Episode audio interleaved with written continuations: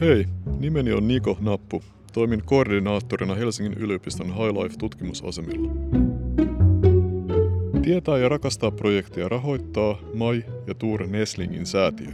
Lisää tietää ja rakastaa podcasteja löydät SoundCloudista, iTunesista ja Stitcherista. On nyt tauko täällä Jyväskylän kongressikeskuksessa paviljongissa. Täällä on meneillään tämmöinen Euroopan luonnonsuojelubiologian konferenssi ja tässä mun vieressä istuu Seppo Leinonen, tämmöinen luonto- ja ympäristöaiheisiin erikoistunut kuvittaja ja pilapiirtäjä, monelle varmasti tuttu. Seppo on syntynyt Kajaanissa 57 ja opiskellut metsänhoitoa ja kuvataidetta Helsingissä. Terve Seppo. No, terve. Hauska tavata. Miten susta tuli niin kuin piirtäjä ja miksi?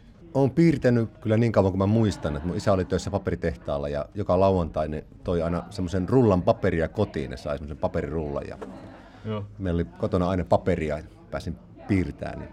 Niin Eli se semmoinen mega iso rulla, mitä aina trukilla kuskataan Joo, vai vähän se meni kainaloon, että se oli semmoinen, tota, mutta paperia oli riittävästi, että viikon tarpeisiin pystyi. Että mä oon piirtänyt sitten jatkanut sitä piirtämisharrastusta ja luontoharrastuksen harrastusta oikeastaan ihan pienestä lähtien. No, kun, kun mä sitten tulin ylioppilaaksi, niin piti miettiä, että mitä rupeaa tekemään isona ja mä sitten, mua kiinnosti biologia, kuvataiteet ja sitten luonto.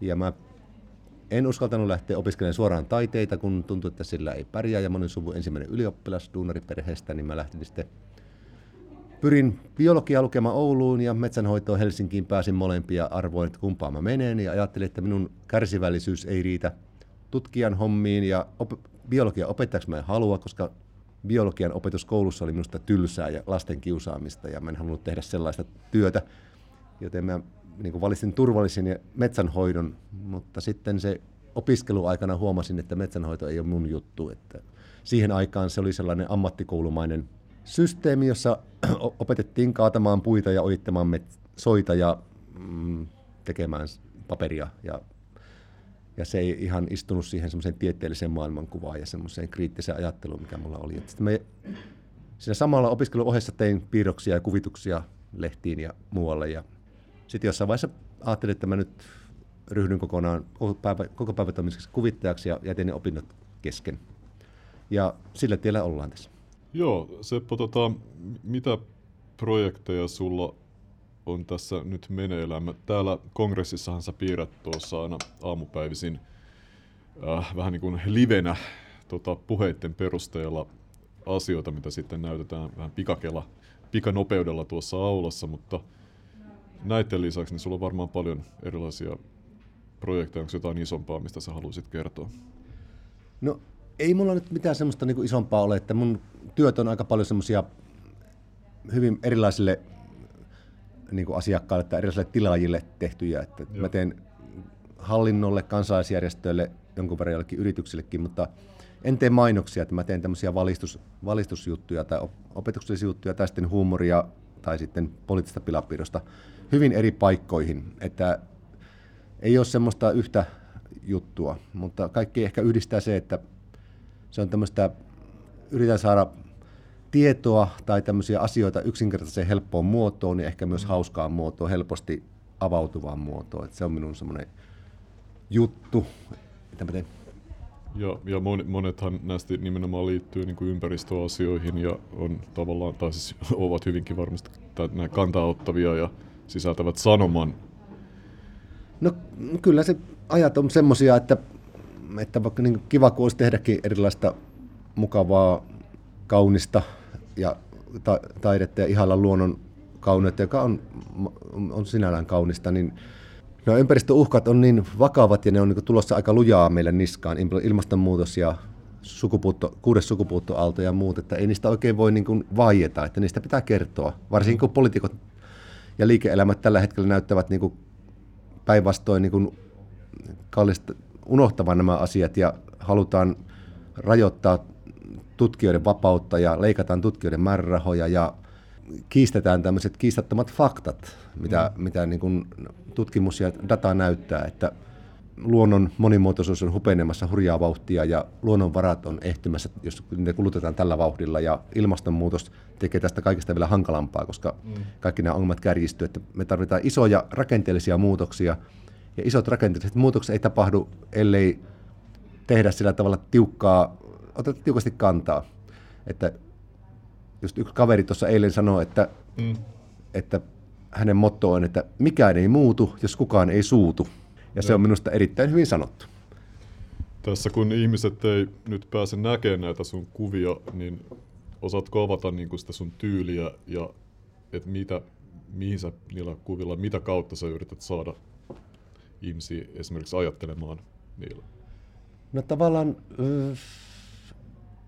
ihmiset ajattelee aina, mutta mä en, mun kuvat on, on niin kuin sarjakuvatyylisiä, vähän niin kuin karikatyyrejä esimerkiksi eläimistä, karikatyyrejä ihmisistä – eläimiä on inhimillistetty ja kasveja ja sieniä ja kaikki ne, ne saattaa puhua ja ihan raakasti inhimillisesti. Tehdään niistä tämmöisiä hahmoja, jotka kertoo sen oman juttunsa, koska olen, en ole tutkija, niin mä voin tehdä tämmöistä, mulla on vapaus tehdä mitä vaan, että panna kivet puhumaan tai keskustelemaan Joo. tutkijan kanssa ja se on aika hauska. Sillä voi, tavalla voi niin kertoa semmoisia asioita, jotka muuten niin.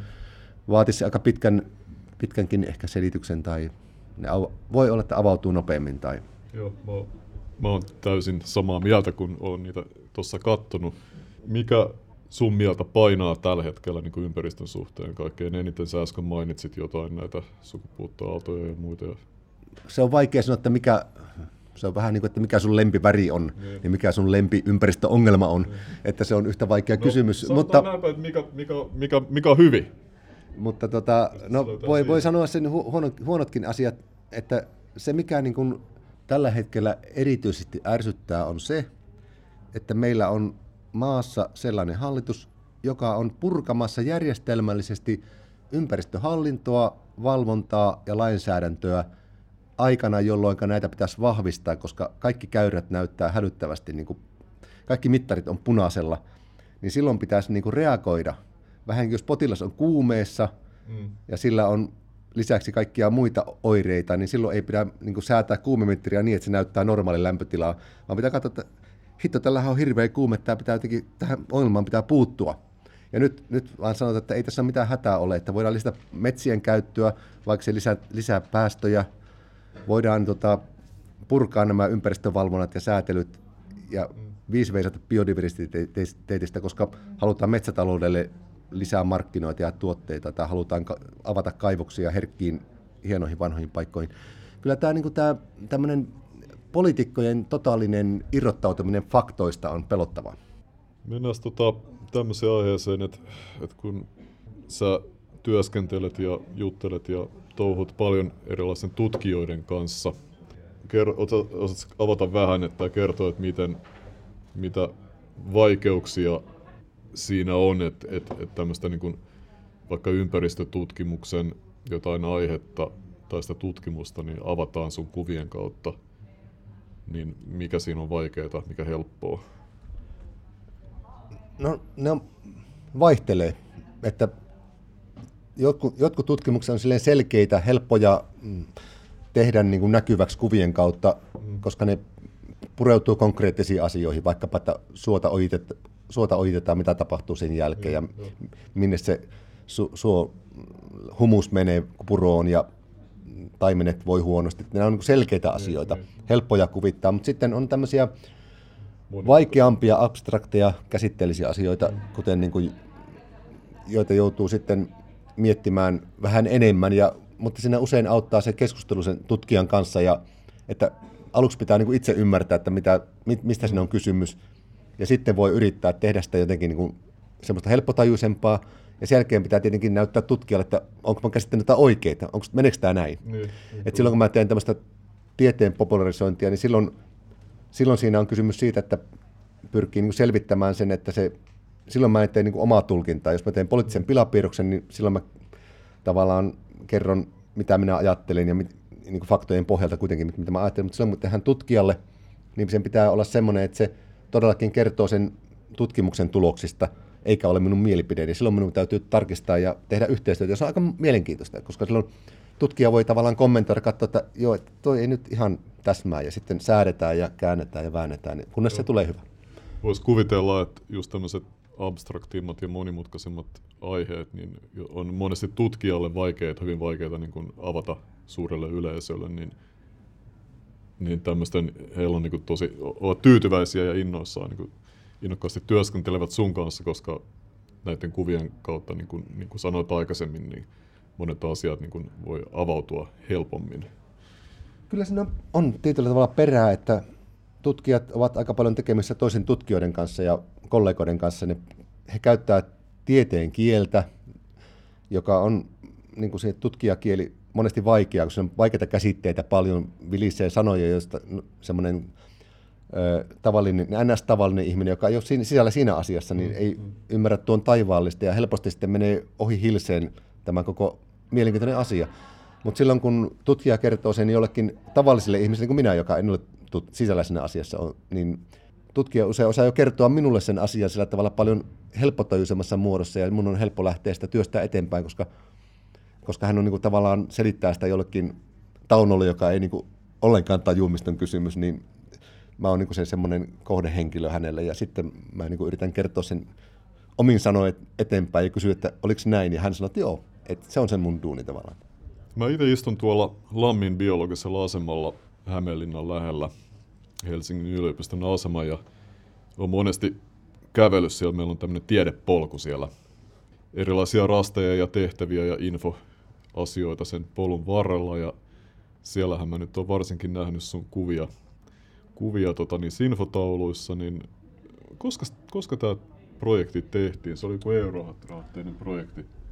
Se oli muutama vuosi sitten, en nyt tarkkaa vuotta, se kesti, siinä kesti niin pari vuotta, siinä oli tämä juuri tämän rahoituksen takia, niin sitten se tehtiin vähän pidemmällä jaksolla ja se oli todella mielenkiintoinen ja hauska, hauska projekti. Työhän aina sitten on työtä, että se, se ei ole hauskaa sitten, kun sitä työtä tekee, että se on ihan samaa työtä kuin mikä tahansa, että siinä on huonot hetkensä ja hirveitä jyystöä, mutta Sehän on te... avoin kaikille se polku. Joo, siellä voi, se on yleisöllekin avoin ja se oli sillä tavalla mielenkiintoinen, että pääsi tutustumaan siihen paikkaan, katsomaan ne paikat, juttelemaan tutkijoiden kanssa ja sitten me tehtiin yhteistyössä vaimon Auli Kilperisen kanssa, joka on ympäristötoimittaja ja on tottunut tekemään tälleen tekst, lyhyitä tekstejä vaikeista asioista. Hän teki siihen nämä tekstit, jotka mm. tukevat niitä kuvia, koska kaikkia asiaa ei voi panna kuvaa, muuten kuvasta tulee kauhean raskas. Joo. Vaan osa pitää panna tekstinä, mutta mielellään niin lyhyesti, että ihminen jaksaa luontopolulla, kun ihminen seisoo, niin se ei jaksa lukea pitkää tekstiä. Se teksti pitää olla sellainen, että vähän niin kuin maitopurkissa oleva teksti, että se jaksaa lukea ja sitten se kuva ja teksti yhdessä toivottavasti niin kuin avaa sitä asiaa. Sulle varmaan nämä biologiset tutkimusasemat on tuttuja muutkin.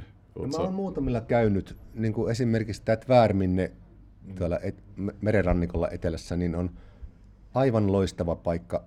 Ja joskus sanoin, olikin puhetta jonkun kanssa, että jos nykyisin oltaisiin tällaisia perustamassa, niin niitä ei perustettaisi. Että mm. Nykyisin raha ei tunnu riittävän mihinkään. Että joskus muin on, kun Suomi on ollut paljon köyhempi, niin on ollut varaa perustaa tämmöisiä tutkimusasemia, joissa pystytään keräämään hyvin pitkältä ajalta aikas, aikasarjoja. Tut, on tutkittu, seurattu, miten vaikkapa perhoskannat kehittyvät. Ja, ja nämä, nämä tämmöinen perusdata on hirveän arvokasta sitten, kun ruvetaan miettimään, että miten esimerkiksi ilmastonmuutos vaikuttaa näihin perhoskantoihin tai muuhun ympär, ympäröivään luontoon tai, joo, tai mä, muita. Mä, joo, sanon tähän väliin, että siis tosiaan nämä asemathan on monet jo pitkälti yli sata vuotta ollut toiminnassa. Että, niin kuin, Niillä on tämmöinen, historia. nimenomaan tämmöinen jatkumo, joka myös, myös on niin kuin hirmu tärkeä ihan henkisesti, että jos opiskelija tulee kesäkurssille jonnekin ja tietää, että täällä on ollut niin kuin aikanaan joku, joku kovat gurut nuorina kuluttanut takapuolta ja kävellyt niitä samoja reittejä ja käynyt mm. saunonut ja rellestänyt sillä samoilla paikoilla ja tutkinut niitä alu- alueita, niin se on myös tällainen niin kuin, hirmu tärkeä, tärkeä asia tämmöisen kulttuurisesti. Iso psykologinen merkitys näillä tota, tällä pitkällä historialla. Ja... Joo, ja siellä se luonto usein, siinä ympärillä on semmoista luontoa, joka on, niin, jota ei niin kuin, hoideta aktiivisesti, tai, tai joka on, niin kuin, jos hoidetaan, niin pidetään se sitten niin kuin, hoidetaan sitä luonnon monimuotoisuutta, pidetään yllä, esimerkiksi laidunta tai muuta, mutta siellä on niin tämmöinen jatkumo, kun maailma muuttuu niin nopeasti ja mm. luontoa käsitellään ankarasti, niin on, on hienoa, että on tällaisia kohteita, joissa voidaan niin kuin tehdä tutkimusta pitkällä jänteellä. Kyllä. Nämä on hienoja paikkoja ja täytyy toivoa, että ne säilyy, kun on nyt semmoinen, niidenkin yllä leijuu tämmöinen uhka, että kun kaikki halutaan pistää nykyisin rahaksi ja myydä pois ja yksityistää, niin myös nämä biologiset asemat on tullut tämmöisen uhkan alle, koska kaikki eivät osaa nähdä sitä arvoa, mikä niillä on. Ähm, nyt jos ihmiset haluaisi tutustua sun kuviin, niin miten se kaikkein helpoiten tapahtuu? Onko sulla joku saitti, missä, No, mulla missä on- niihin voisi mulla on tai nettisivu- Tai... seppo.net, jossa on sekä suomen että englanninkielistä materiaalia katsottavana. Joo. Et sieltä voi käydä esimerkiksi zoomailemassa, mitä mä oon tehnyt. Kiitoksia tästä Seppo. Kiitos. Oli mukava rupatella.